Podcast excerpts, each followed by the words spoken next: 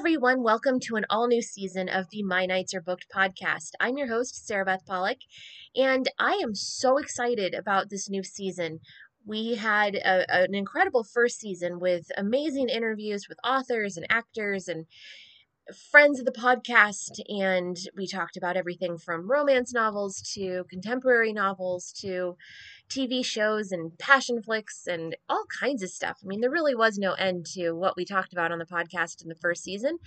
And I'm thrilled to announce that you can expect the very same thing in season two. And uh, if anything, it's going to be even bigger than it was in season one. And uh, we'll be kicking off the podcast with uh, with an amazing interview that I did with author Barbara Bourland, who just wrote a book called "The Force of Such Beauty." It's out now, and um, this book is something that uh, I can't wait to talk to you about. Uh, it's it's it's a very very special book. Before we jump into it, though, I just kind of want to do some housekeeping. We've done. There's been a lot. It's it's been a huge. Uh, I know it's been a while since the last podcast, and I apologize for that. But I've been busy in the best of ways. Um, I, I know a lot of you know that I I left my job at Fansided in November of last year, and I used that time. Uh, I used my time wisely. I actually wrote a book and finished it uh, about a month or two ago, a little over a month ago. So I have a book that's going to be coming out, and it's uh, I've got a team of beta readers looking at it right now. So I'm really excited about that, uh, and I can't wait to talk with you about it. I haven't told anyone um, outside of my little circle. Uh, I haven't shared the title or the cover or even the blurb of what it's about. And um, I have all of those things and I can't wait to share them with you. I'm absolutely in love with the cover of my book and uh, can't wait to share that. Um, we have so much passion flick stuff going on that it's it's insane. We're I'm I'm actually recording this. It's it's uh, July 31st right now the last the final hours of Christmas in July, which you all know I love more than anything. I love my Christmas, and um, I love the. I, I just love the season. So just the fact that it's still Christmas in July makes me absurdly happy. I'm also coming off of San Diego Comic Con, which I attended last week for my new job, and uh, that's what I was getting at. So after I wrote the wrote the book, I ended up landing my dream job. My dream job fell into my lap in the most unexpected way and I absolutely love it. It's it's with uh, a website called What to Watch, which is based in the UK, and I'm part of the American team. So I'm covering all sorts of TV shows across all genres, and uh, I'm don't worry, I'm I'm covering some passion flicks in there. I'm covering some Hallmark movies um, but just all kinds of TV shows. And one of the TV shows, The Walking Dead, obviously, because you know that I love my Walking Dead and uh, want to continue covering the show. So I have some great Walking Dead content and some stuff from Comic Con that I can I can share. And um, so yeah, so my job at What to Watch is absolutely amazing. And one of the shows that I'll be covering is Interview with a Vampire, which is coming October 2nd. So I have so much stuff to share with you about that. I'm over the moon excited about this new series.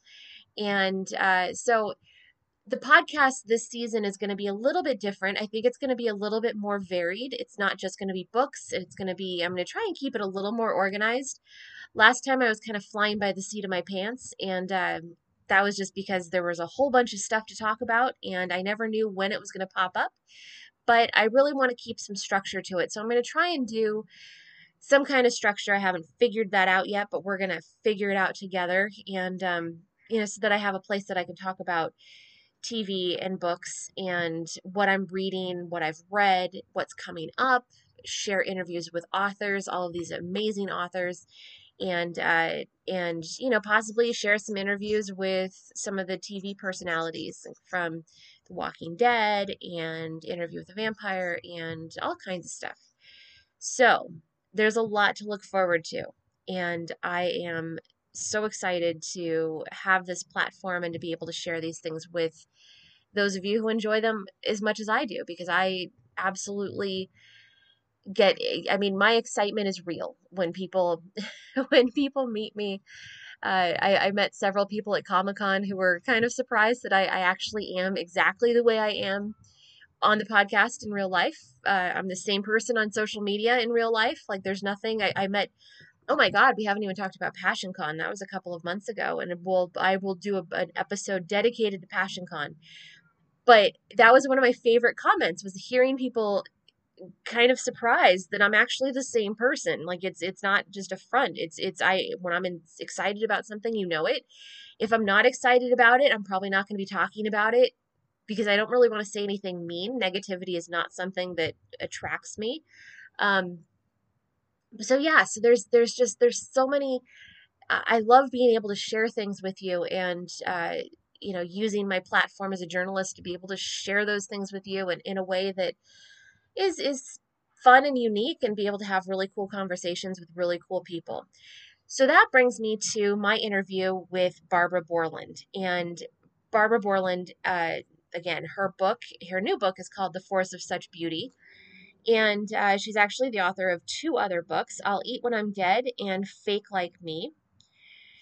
And I have to say, you're, you're going to hear a lot in this interview. And we cover everything from how she came up with the story, how she wrote the story, to some of the themes in the story. And, and the themes of the story, it's, it's really it's a fascinating story of a woman named Caroline who's a former Olympic runner and uh, she competed for South Africa, and uh, she ends up falling in love with this uh, this uh, quite unexpectedly. Really, she never really saw love and marriage in her future until she fell in love with this guy who tends to be turns out to be the prince of a small country and so it's got that you know there's there's very much this this hallmark you know falling in love with a prince kind of theme to it except that as she goes on in this relationship, she starts to see that as you peel the layers back, it's more of a nightmare than a fairy tale dream.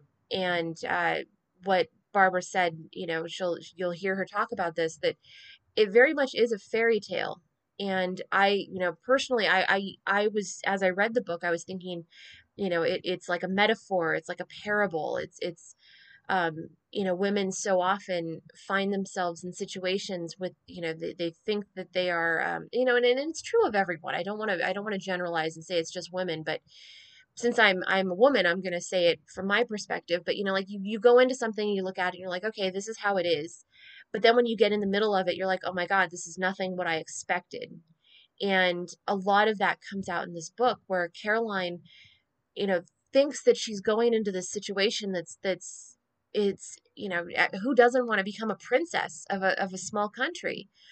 But what she realizes is that it's all trappings it's all this nightmarish situation and she has to figure out how to navigate this this life. And so um one of the things that's really striking about this book and uh, something that I, I feel very strongly about is that when I think back to some of the great works of literature that I read in school, you know, particularly high school, some of the books, you know, in college, um, I think about books like Kate Chopin's The Awakening or Henrik Ibsen's The Dollhouse, and you think about these stories of these women doing, um, living these lives, and and and they're they're in these they're they're basically stuck in a rut, right? Like they're they're doing what society expects of them until they decide they don't want to do that anymore. And it usually has some really dark consequences. And and that is exactly the kind of exploration that Barbara does in this book. And it's it's really fascinating to be set in a a royal family setting because there's obviously a real a real life parallel and as she'll hear you'll hear her say in the book it or in the interview excuse me it, it, one of the things that she that she says is that she wrote this book over a, a period of several years. So a lot of the things that come to mind hadn't even happened when she started writing the book. And, and i'm i'm referring specifically to some of the things that happened with prince harry and meghan markle as they made their exit from uh, being part of the the working royals. And uh, that escape which you know I, I think we all look back and, and, and those of us who who support Harry and Meghan will look at it and say she absolutely did make an escape and he made an escape and their lives are better for it. and then you look at the kind of the bubble of of the people still in the royal family, you know, doing their jobs.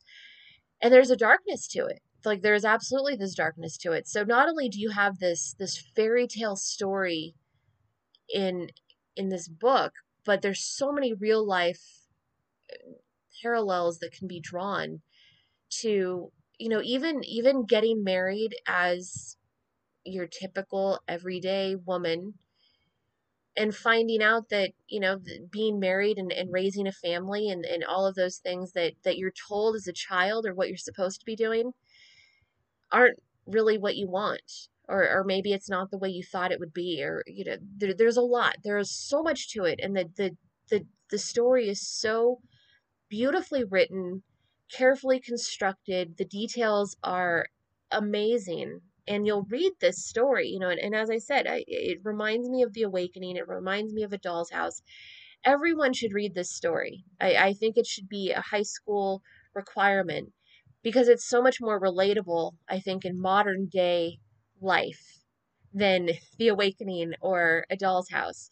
Um, you know, when I read those books, I I understood the gist of what they were trying to say, but I didn't relate to them because they were written in a different time for a different time, you know, time period uh, uh, of women who lived in that time period. And so uh, this book, I think, is is that that kind of answer. It's it's um, you know, it's it's a feminist anthem to you know what we're told to expect. You know, this life of of being a princess or you know eh, you know you want to aspire to having this this amazing life but we're we're trapped. You know sometimes women end up in these situations and they, they get trapped. It's it's a it's fascinating.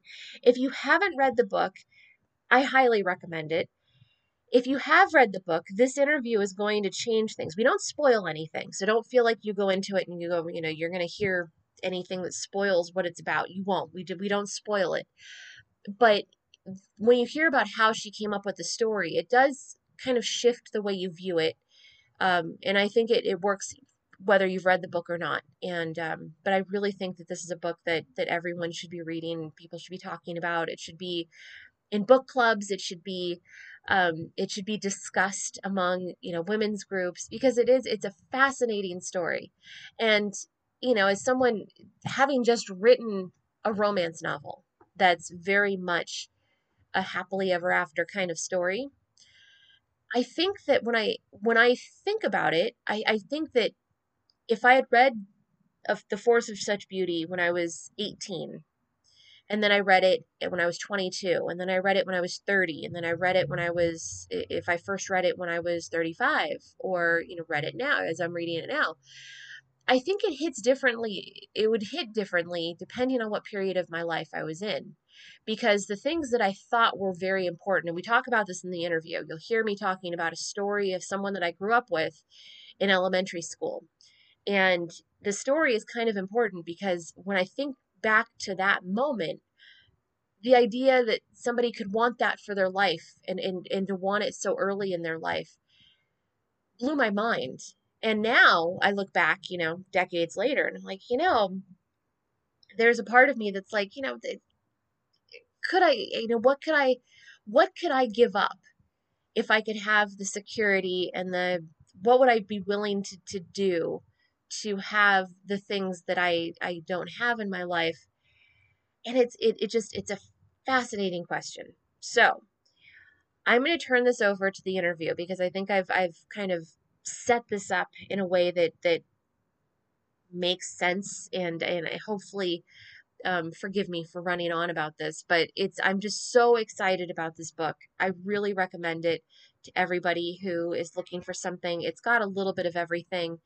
Uh, you know, it's it's got the the drama, the heat, the the mystery, the intrigue. It's got a little bit of everything, and it's so beautifully written. I think everybody would enjoy this book. So, without any further ado, here is my interview with author Barbara Bourland about her new book, The Force of Such Beauty. I am so thrilled to have author Barbara Bourland here to talk about her new book, Force of Such Beauty, which is one of the most exciting books I've read this summer, which is I, I read a lot. And this book is so refreshing and and real and visceral and and I can't wait to get into this discussion. Barbara, thank you so much for joining me today. Um, Sarabeth, thank you so so much for having me. I I'm such a fan and I'm so happy to be here and talk to you. That's really such a compliment that you have liked it so much. Thank you. You know, it's it's I, I want to get into kind of how it came about and um because I, I think my excitement is based on just how fresh and original the story is. I mean, I can't thank you enough for the it it just it it's so real and so poignant and I think it's it's so it speaks to so many things. I mean, there's so many different themes going on. So let's kind of start at the beginning. Like where did the idea for this book come from? Sure, yeah. Uh, so The Force of Such Beauty is nominally a fairy tale in that it is the story of a, of a woman who marries a prince and becomes a princess. And fairy tales um, historically tend to be about governments. Folk tales are more your kind of magic bean department, you know, talking fish that turns into a house. They're kind of, they're supernatural, but they tend to deal in, in smaller relationships and, um, and smaller stakes. Um, and fairy tales, by and large, deal with governments with very large structures of power and or money. And um, when I, I, I certainly did not intend to try to write one ever in my life because it's such a it's such a loaded to- uh, not just topic but it's the words in fairy tales are really powerful you know there are these huge archetypes not just prince princess king queen you know hag witch villain whatever but sun moon stars crystal you know the the texture of fairy tales they're they tend to be really one dimensional they almost have no interiority of the characters. We almost learn more about the place in a fairy tale. We learn where people you know so and so lives in the forest and the castle is over here. Uh, we get these dimensions of of nations almost out of fairy tales and we sort of never see the inside. And yet uh, for for me i'm a i'm a, a woman cruising in on 40 um, my childhood was filled with princess stuff. And it wasn't because my um, parents were uh, going out of their way even to provide it. It just it is so much in the ether. And if you um, have any friends who have kids, uh, I'm sure anyone who's hearing this can relate to it. it. Doesn't really matter how hard you try to stop your kids from um, just becoming really stereotypically gendered. It just it comes at them. There's so much marketing in the world, and there's so much money being made off of kind of princess narratives. And princess stories are really all very similar. They are the story of a young woman who trades her reproductive future, control of her reproductive future, in exchange for security from the state. She gets married. She is supposed to produce heirs in a government that requires women's bodies to create children in order to have stability. That is how they work. And so, um, yeah, I certainly did not ever think that I would try to write something like this. I would say probably Angela Carter, um, who uh, wrote in the 70s and 80s just, just i mean takes the cake on the kind of most beautiful modern updates of fairy tales. But i um as i uh, when i started writing this more than five years ago um i was really struck at how much gender roles had still maintained a part of my life. You know how much they had just stayed with me in my whole life. And i don't i feel you know i'm um I I was born in the body that is mine. I don't experience any gender dysphoria. I feel very um, lucky and comfortable in the in the container that I'm in. But I still, I think, like a lot of people, we all think about our the sort of strictures of our gender all the time, and um, and the expectations of our sex too, not just not just our gender, but our sex. And I, um, yeah, I started to. I think when I started writing it, I was really um, feeling so much uh, pressure to ha- kind of give up on my dreams and have a baby. I thought it was so interesting. It was like it had sort of gone from like the whisper, a whisper on the wind in the parking lot of a Target to like kind of every conversation I had with every person that I'd ever met. And um, yeah, and so I, when I started writing it, it the um, I was in a gallery in Paris with a friend of mine. Uh, she was pregnant with her first daughter. We were looking at all of these beautiful portraits of all these dead aristocrats who you know their whole life had just been about um, about marrying the right guy and and then I guess trying not to die in childbirth and that was it and it's you know I um not that's still a huge part of women's lives. Of course, it's a huge part of women's lives. It's a huge part of the role that we play in humanity. Uh, you know, it is. Um, but I think, um, yeah, I sort of uh, because my generation, you know, we're of a generation where maybe our parents got to go to college, maybe our grandparents got to go to college. We've had a lot of access to what the Victorians would call a public life. Mm. And um, so you know, us millennials were sort of raised with this you can do anything, you can be anything attitude. And then you sort of kind of get older and you think, actually, wait, maybe I'm still really bound to these um, to these historic roles. So so that is a very very long answer to your question. yeah, but you know, I it was such it, you spoke so eloquently of, of so many so many things that that just jump out without even without even thinking about the story being a fairy tale you see like there, there's so many things that, that come that you just explained without even like, if you haven't yet you're going to see it in a whole new light if you haven't read it yet. If you have read the book and you're listening to this podcast you're going to I, think that that listeners are going to hear and see it in a whole new in a whole new way from how they might have read it initially. But to hear that you read that you wrote this book five years ago um i started writing it five years ago. It took it just took a yeah. long time to smooth out. It just like I said, these words, these fairy tale words, these stereotypes, these archetypes, they're so powerful and they do so mm much. And making it feel uh, to the reader the way that you felt that it is new, that it is fresh, um, took a lot of. It just took a lot of doing. So well, and it, you, it's such a, it's such a, uh, for the, the the way that the story, you know, it's it's hard to it's hard to say that you know it's a it's a beautiful story because it's so tragic it's a beautifully tragic story that I think you know bears so many real life parallels.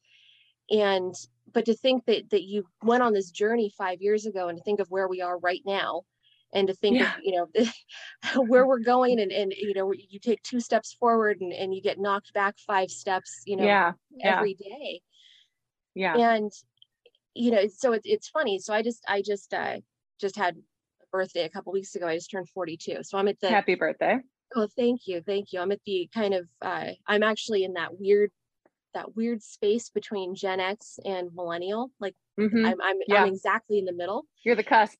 I'm the cusp. And so I, so I kind of, I, I, I like to think I'm like a rising millennial, you know, I'm, I'm more millennial than I am Gen X in a lot of ways, but then it's, it's like right there. And I think, yeah. you know, when I was growing up, and I this when I finished your book, I was thinking of this story so much, and I thought this is it's so strange that this is the story that came to me. But when I was in sixth grade, when we had our graduation, they picked a bunch of us to speak at gradu- graduation. So I'm sitting there talking about, you know, I wanted to work at NASA and I wanted to be an astronaut. I wanted, I didn't yeah. know I couldn't do math back then, so that kind of derailed my plans to become an astrophysicist. But yeah, plus yeah, the glasses. You can't be an yeah. astronaut with glasses yeah so there yeah. were there were so many things kind of you know piled against me but i was i was dreaming at that point i mean that was that sure was yeah i do and there was this this other girl in my class named julie and she got up and she said that she couldn't wait to grow up because she wanted to become a mom and she wanted to have a bunch of children and she wanted to be a housewife and she wanted to be the best wife she possibly could. And this was like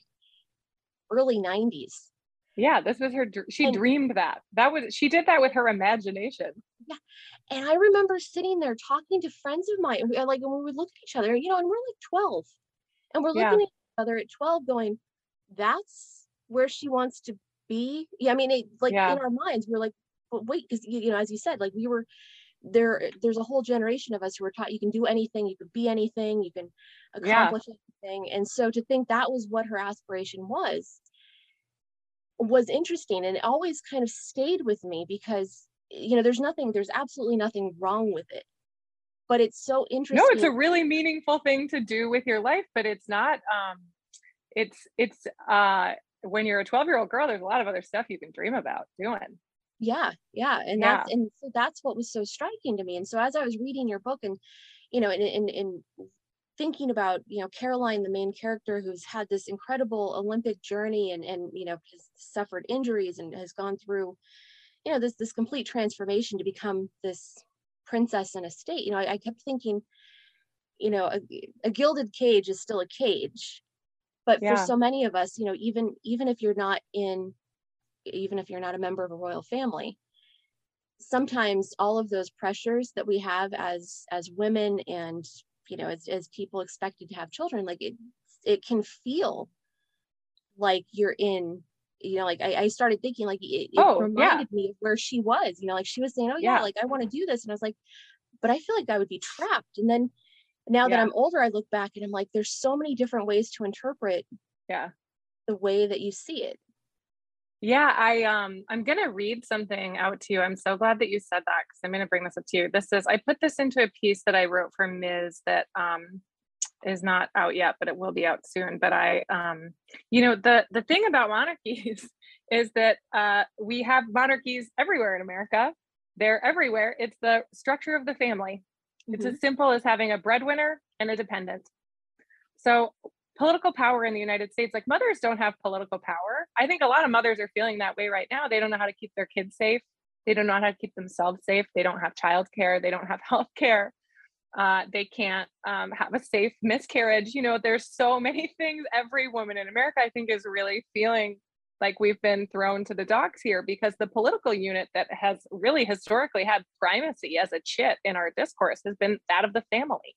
Align yourself to a man make yourself valuable to a valuable person and they'll take care of you and you're supposed to get your care from that family we're not entitled to expect it from the government mm-hmm. whereas i think a lot of us would very happily imagine a society in which the way in which we had children the way in which we raised our children was communal uh, had all kinds of you know interdependencies built in that allowed us to care for each other and to feel safe with each other and that's just that's just not the society we live in but in 1972 sorry, I'm just going to pull it up because I want to get it right. Um, Phyllis Schlafly, uh, who was a she's an agitator basically. She uh, she worked to uh, stop the passage of the Equal Rights Amendment. That was her great life goal, was to make sure that women were not considered considered equal to men. And she wrote this stump speech that she marched around the country in 1972 again and again and again, um, called "What's Wrong with Equal Rights for Women." And I'm just going to read a passage from it. Oh yeah. That is it's 50 years old and it is chillingly accurate as to what the uh, I'm so sorry my Wi-Fi is not cooperating. I have it on my computer, but it's just faster to Google it.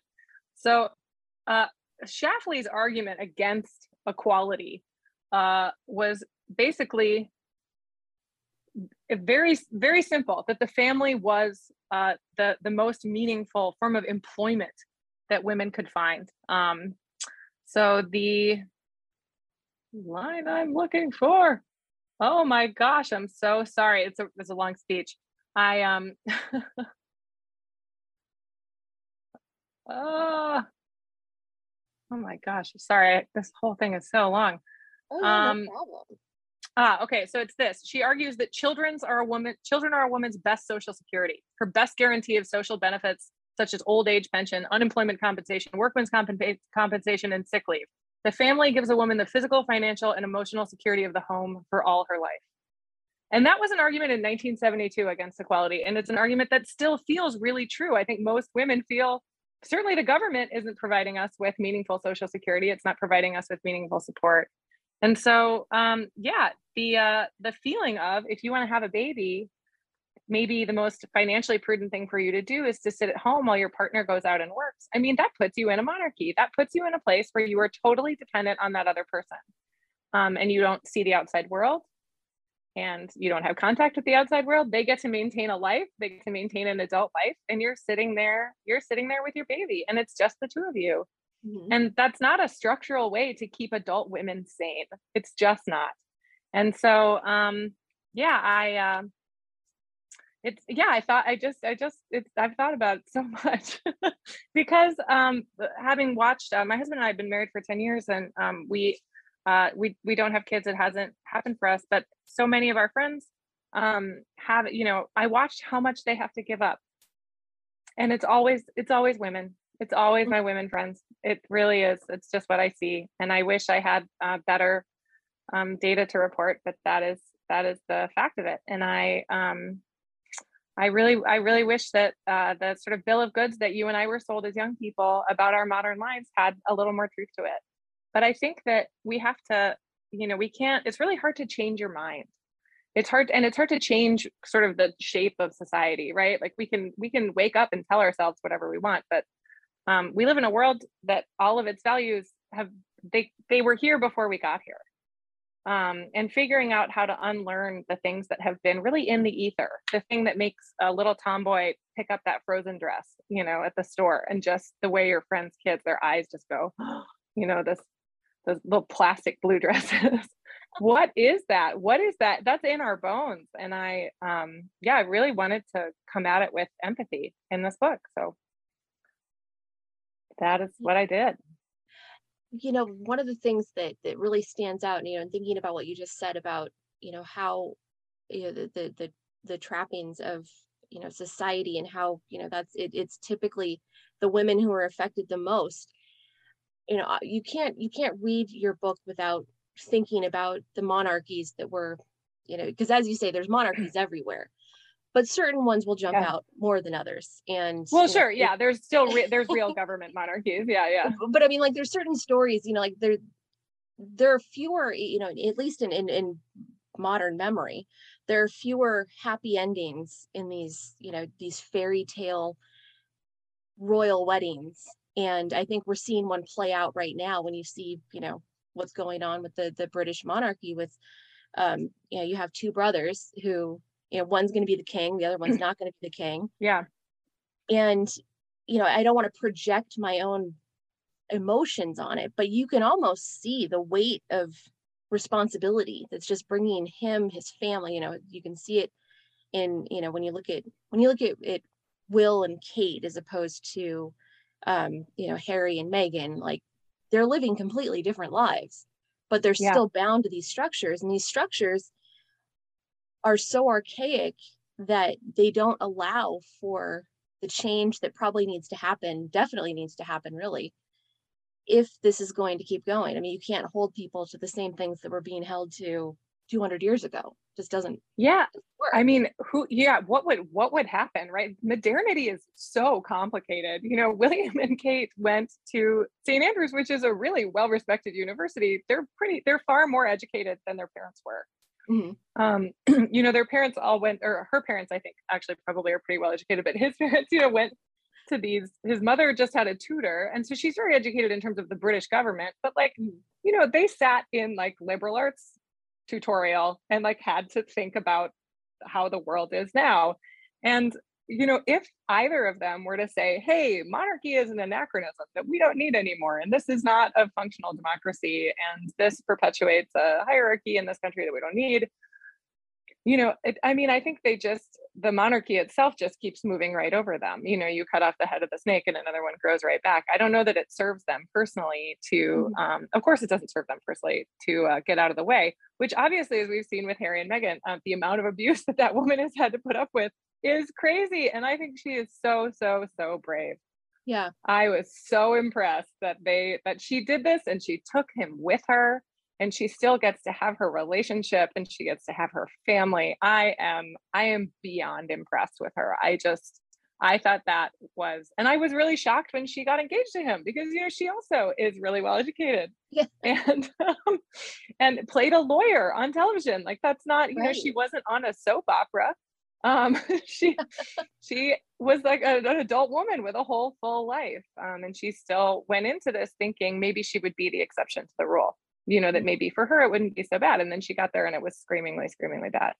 And um yeah i'm not sure how i, I mean who does monarchy serve? Uh it seems like to me that it serves aristocrats. Like it serves the people just like a tier or two down kind of middle management.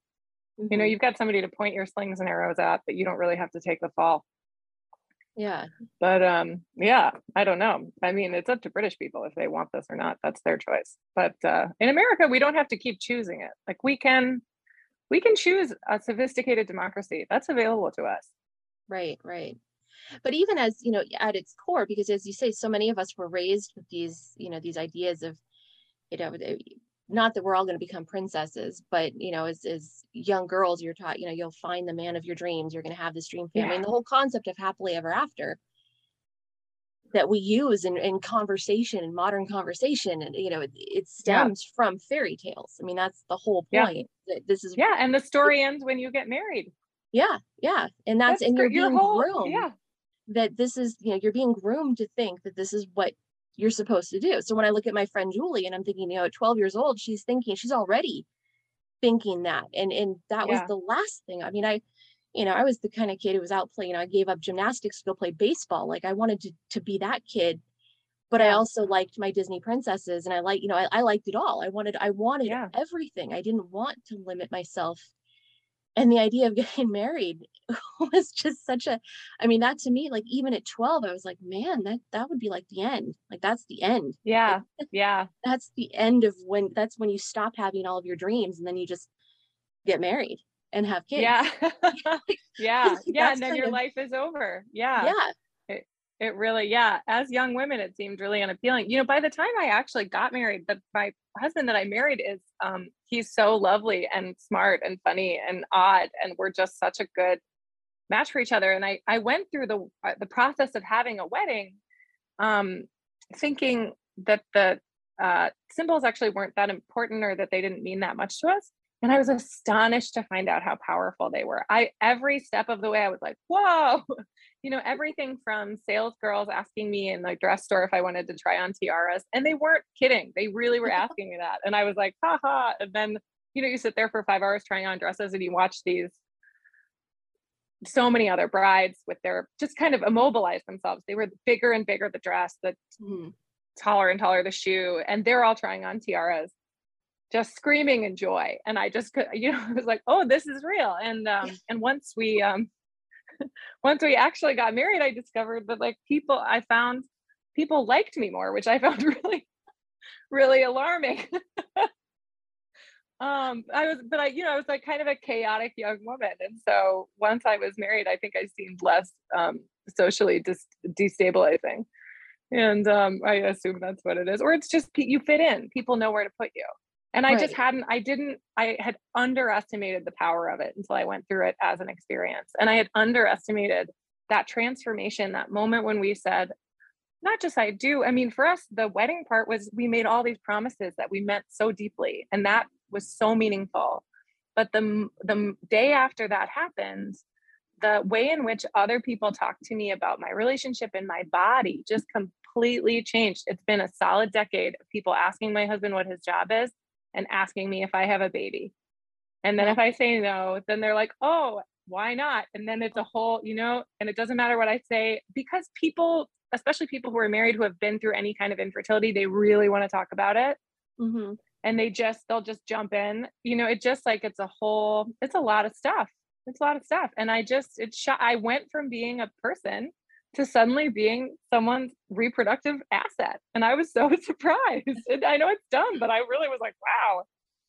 Yeah, but Yeah. but see, it, it's so interesting because it's you when you're there's that pattern, you know, and we're I think I would like to think that we're moving away from that, but for so long it was, you know, the first thing you did. I mean, I, I know I have friends whose parents were high school sweethearts, and so they got married as soon as they got out Yeah. of high school, and so they have, Sure. you know, their parents are very young, or you know, they had them when they were very young or had kids. Yeah. Yeah. like my parents didn't have kids until they were or you know i they were married seven years before they had kids you know and they got married Yeah. Same. Same. and it and they so they waited and but you know thinking about i think you hit something so so important and so poignant by saying you know like they didn't know what to do with you until you were married because that's you know traditionally it's Yeah. you college was even kind of you know there was a certain point where college wasn't always the question that was asked it was you know you'd No. high school like okay well when are you going to get married when are you going to settle down then it was like okay well, when you're done with college when are you going to get married and then it's not until Yeah. you get married that it becomes like you know okay Yeah. well now you you have now done that so now we know Yeah. what the next the, the next acceptable question is Yeah. Is yeah. you know are you going to have kids or you know when are you having it's not even are you going to it's when are you having kids When? Yeah. and if your answer doesn't fit into the bubble because my answer was always like i'm really not interested in having kids like i really have no interest Yeah. in having kids and it was like oh you'll change your mind later like you'll change You'll and change your like- mind. Yeah. Yeah. and i was I've like no I. I really don't think that that's going to happen like i can tell you right Yeah. now i'm not i'm not that person and uh you know it, it's so interesting to me that you know that that when you when you look at the characters you've built in this world your main character caroline isn't isn't necessarily the, the cut from that same fabric. I mean she probably no it's just a structural problem. Yeah yeah and, and she, she doesn't yeah. strike me as like you know the the the little the girl who grew was you know who spent her childhood dreaming up her wedding and you know even getting married no no no she uh yeah for readers who haven't read the book yet caroline the protagonist of this novel is a is a retired olympic athlete and uh athletes have it have it really tough that's a short career and it it just it's really you know she's a runner um, I don't know if any of you listening have followed any of the um, Salazar team stuff out of Oregon, but women runners are not treated well. They are really they're asked to keep the weight off. Uh, that's really bad for your bones. It is mm-hmm. just not a good solution to long term health. It's really tough to be an Olympic athlete, and your career will end. And then who are you? And and what happens to you? And if you weren't fortunate enough to be educated the whole time, which would be really, really expensive. You'd have to have a private tutor. It's really hard. It's hard. It's a huge commitment to do something like that. And again, um, yeah, especially so for women. Uh, that's another. Especially so for women. Yeah. Yeah. And the, um, you know, there are these huge for Caroline when she, she meets a man, she falls in love and the uh, structure that's offered to her is have a baby and be a wife. And all of her security is framed around that question. And I think for uh, for us, uh, kind of more regular everyday people, it's I've been thinking a lot about the ways in which um, our reproductive secure our security and our reproductive health are kind of constantly being sort of laced up around us. You know, I when the um, when the SCOTUS decision on Roe came through, the first person that I called was my mother, and we both had this memory of um, I don't know why it came up right away, but I just had this memory of for uh, the years that I, when I started taking birth control as a young woman, I took the pill and I could only get it. They changed the law since then, but at the time you could only get it for three months at a time and you had to have a paper prescription from a doctor. So you had to go to a doctor and get an appointment. And then you had to take your paper prescription to a pharmacy, which is a huge barrier to access. It is so inconvenient. And I remember saying this to my mother, and my mother said, Oh, it was always true like that, true for me. And she said, And I was married you know, and it was so funny. Like both of us, and I was like, oh yeah, both of us thought like, you know, maybe even married women, they you'd let them have the pill just when they needed it, and that just wasn't the case. We're mm-hmm. constantly on this edge, this like knife's edge of um, of not being able to really confidently control our reproductive futures. And for women, that is really, really, really difficult. It just makes your life super complicated to not be able to know um, with certainty that you'll spend you know the next year not pregnant that or the next four years if it's college or the next nine years if it's graduate school.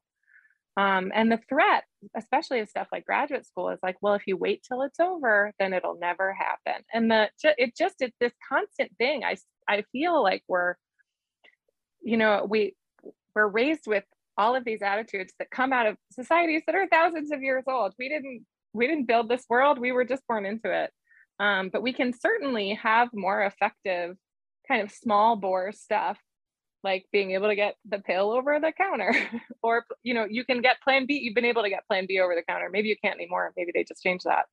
But you could for like the last decade right? I think you could just yeah, buy it. can, yeah. and yeah and that was you definitely could not do that when i um, first started taking contraception, no way. You had to, and you couldn't get it from a nurse. You, I think you could only get it from Planned Parenthood or your doctor. But I, you know, like I wasn't gonna go to my family doctor. You know, there's just so many, all these right. little kind of like bumpers that like stop us from, from feeling like um, the way men do, mm-hmm. honestly.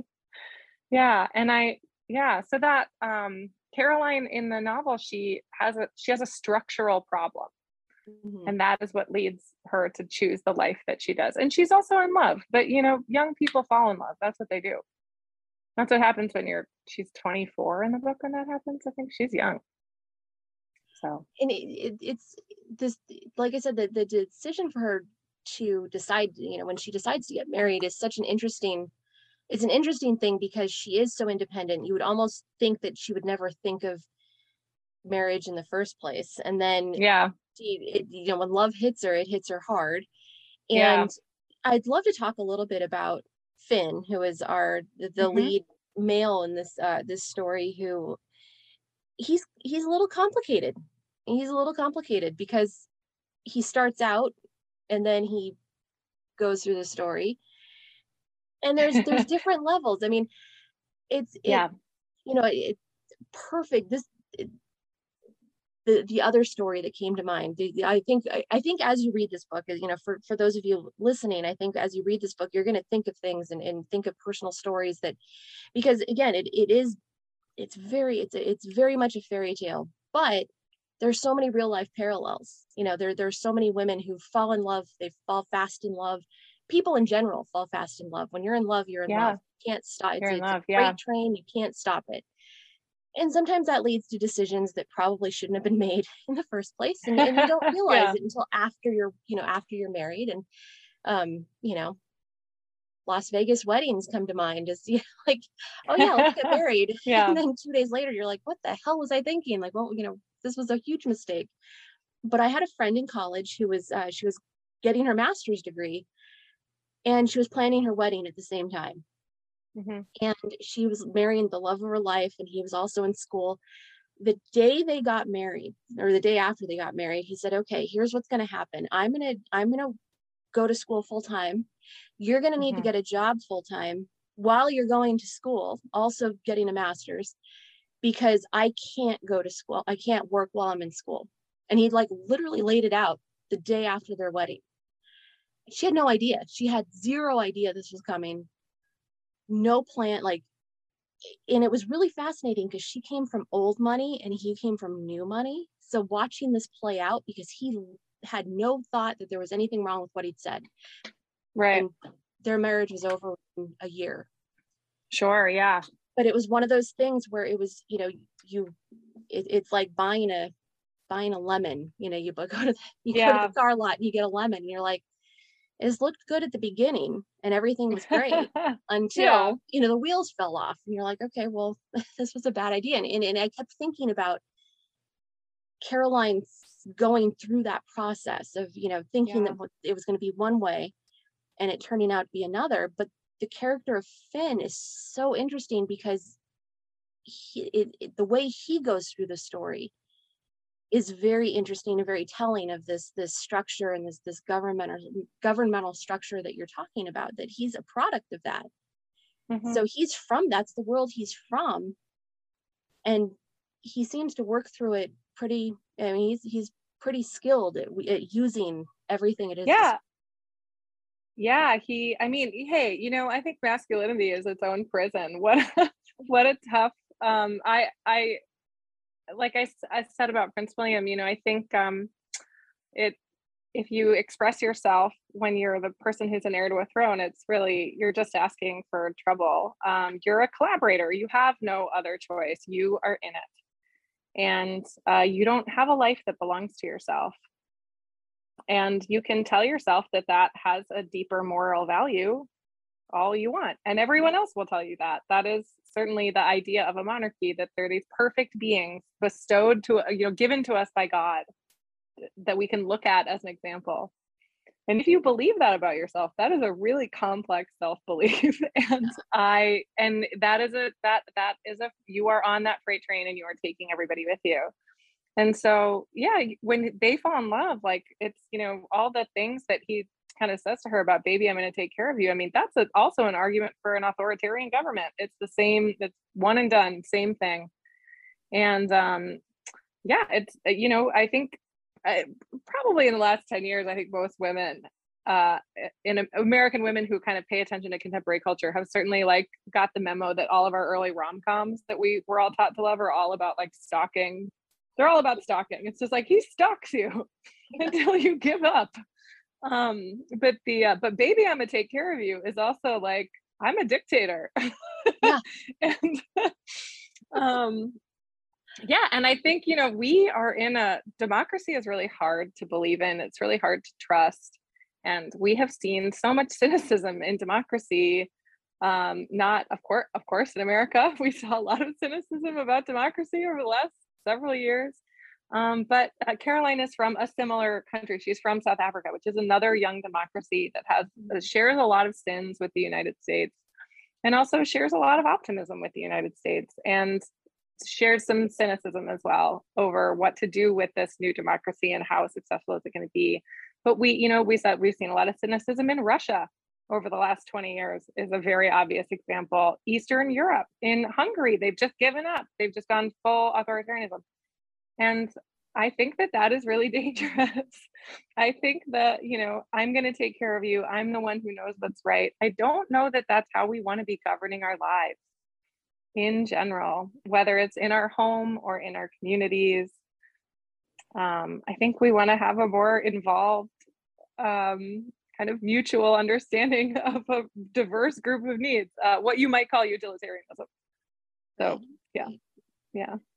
And it, it the juxtaposition of, of Caroline and Finn are, is so interesting because you know he he grew up in the system, so he's it's really hard for anyone who grew up in a system to see it the way an outsider would because yeah. it's just the way that it is.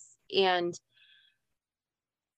at the same time you know there's these i think the the the outliers in these situations are the the men kind of like prince harry who can look at his wife and look at his wife's struggles and say okay this is i need to do this to make my wife to help my wife. I need to yeah. be the support system. I need to affect change or else i'm going to you know either lose my relationship or lose the mother of my children or lose you know that it's it's really hard because of the structures. Like you say i mean yeah. So he a, prince harry is, yeah. Oh, i mean prince harry is i was just going to say he's living in the present moment so he and he's almost in the same position that a mother is in right mm-hmm. he's stopped just being potential mm-hmm. he has ceased to be potential his potential is irrelevant he is only a person who lives and feels and breathes. and right. he looks at his wife, who he loves, and his children, who he loves. Or at the time, I think she was pregnant when mm-hmm. they maybe I don't remember if she'd given birth or not, but he, you know, and thinks, how do I live? What a miracle it is to be a living, breathing human being. How can I make each day its best? And that, you know, that is that is where mothers are. Mothers are no longer objects of potential. They mm-hmm. have fulfilled their potential. They're on the other side.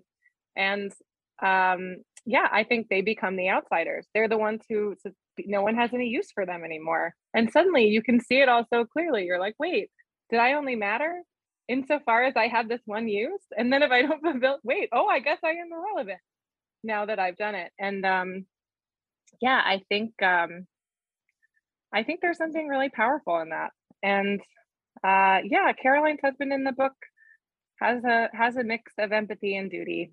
And you know, I won't I won't say any more about it, but I think uh, I think it is important to see ourselves as part of a now that is complicated instead of part of an inevitable chain of events that we have no control over. Right, right.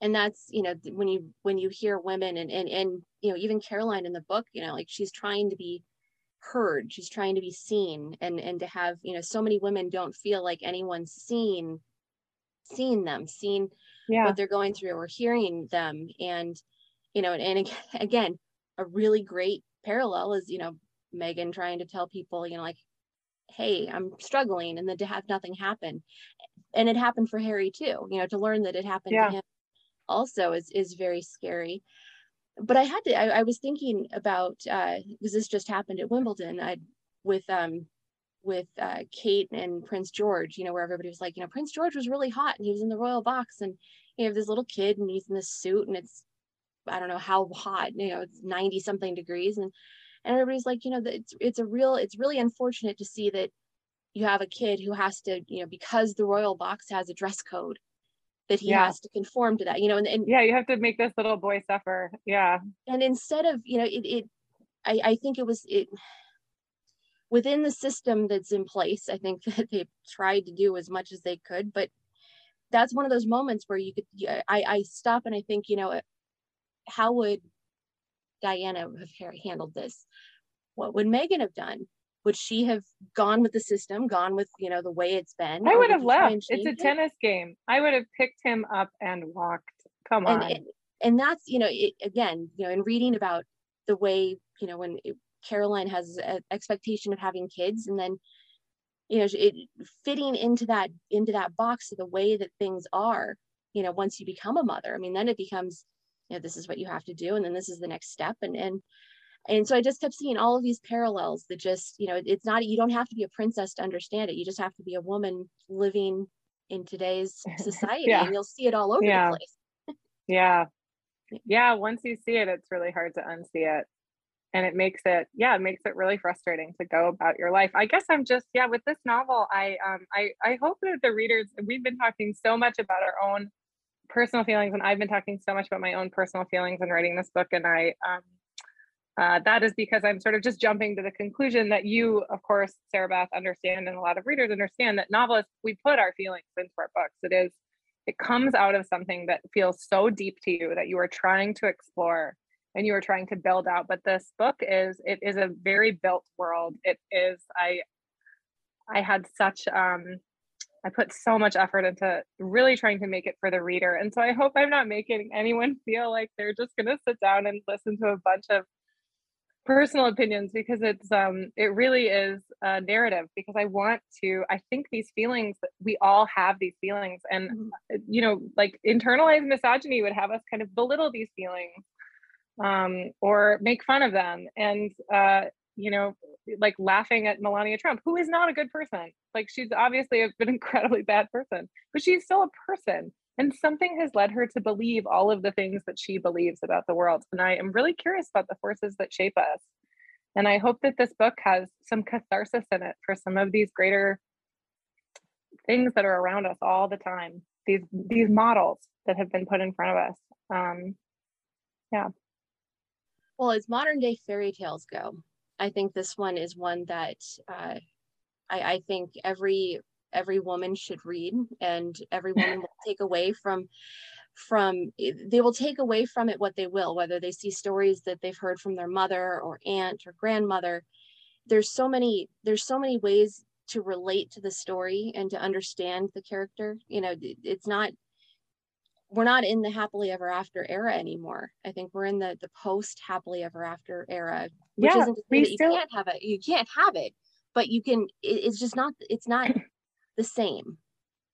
We are sent, we're fully formed sentient beings. We've left our homes, we've entered public life, we've entered the world. And. I think that, you know, um, we we don't want to we don't want to go back. And fairy tales are they ask us to go back. Um, and this is a this fairy tale um, it is just like every other fairy tale it is a narrative about state control over women's bodies it is no different in that regard but because it is interior, because we finally see something from inside her perspective, it's not third person. Sleeping Beauty looked so beautiful as she laid there comatose. You know, it is, we see the inside of a person. Mm-hmm. Um, and I think these stories are, they are warnings. Exactly. They're meant to be warnings. And because they get passed down, uh, they were passed down orally and then they're, you know, passed down in so many different printed versions um, since the invention of the printing press uh, they lose the the voice of the person at the middle of it. Um, but this one, this is her voice and this is her narrative. So I hope your readers like spending time with her. I'm so pleased that you did it. So it's so it's such a gift to be read so carefully. I really appreciate it. Well, thank you for writing such an amazing story and and um, the the the the odd serendipity that it's being released now is just yeah and, and I, I don't say that lightly and I and I don't say it in yeah. jest. It's just it's it's amazing to think that the story's been in development as long as it has been. And that all of these things have happened, everything we've talked about, you know, has happened over that span of time. I mean, it, it just it's amazing and it really makes you stop and think.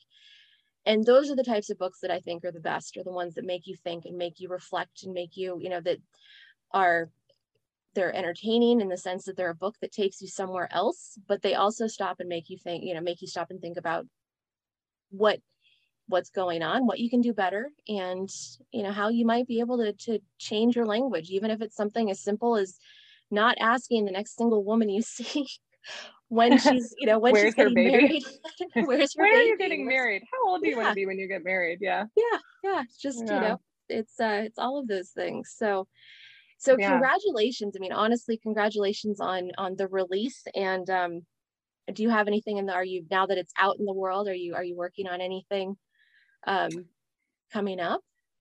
Oh yeah, well I'm working on my next book, but I've been working on that since July of 2020. I do these really kind of slow leapfroggy things. And the next one is about a lonely clairvoyant who can hear other people's thoughts which I realize sounds crazy. It is, it's slightly crazy, but I think it's pretty fun. Um, I'm staying with my same publisher and my same editor at Dutton, and I love them so much, and I'm so happy to be working with them again. And um, yeah, so that is uh, right now, man. Yeah, the book came out yesterday. It's been a wild 24 hours, um, and it's been such a pleasure. This is a book that I. Uh, I don't know, in writing it, I found it sort of hard to conceptualize for other people. And I think I don't know. I wasn't, I just wasn't sure how like the people in my own life would feel about it, even though they are my first audience. But it's been, it has been such, so awesome to watch. Just the messages pour in. All of my friends just cracking it open and reading it in the same time period. I like the feeling of that, the joy that that gives me to be able to share something like this with my people is such a big deal. So yeah, I have, um, I push my events to the fall because of COVID travel. I I, I found it sort of complicated to figure anything out. Um, but yeah, I'm doing, and I'm I'm sort of writing this uh, COVID publishing the very end of the wave here of still being able to do so many things over Zoom. So yeah, no, I have a lot. I have a I have to be on the computer a lot over the next couple of weeks. But uh, yeah, no, I just yeah, it's um, yeah. Thank you, thank you so much for having me on. It's really nice to have the chance to speak for the book. I really appreciate it. Yeah, well, thank you. And, and I can't wait to talk to you about your next book and just congratulations with all of this. Thank you. All right. I hope you enjoyed that interview as much as I did. I can't say enough about this book. So please go out and get a copy of it. And thank you so much for listening if you've made it this far. And uh, as again, as a reminder, I would just uh, like to say, you know, if you like what we're doing on the podcast, please make sure that you subscribe, talk about it, uh, like it, review it, all of those things. It all helps to help me build a better podcast for you. So thank you so much for your support, and I will talk with you soon. Thank you again.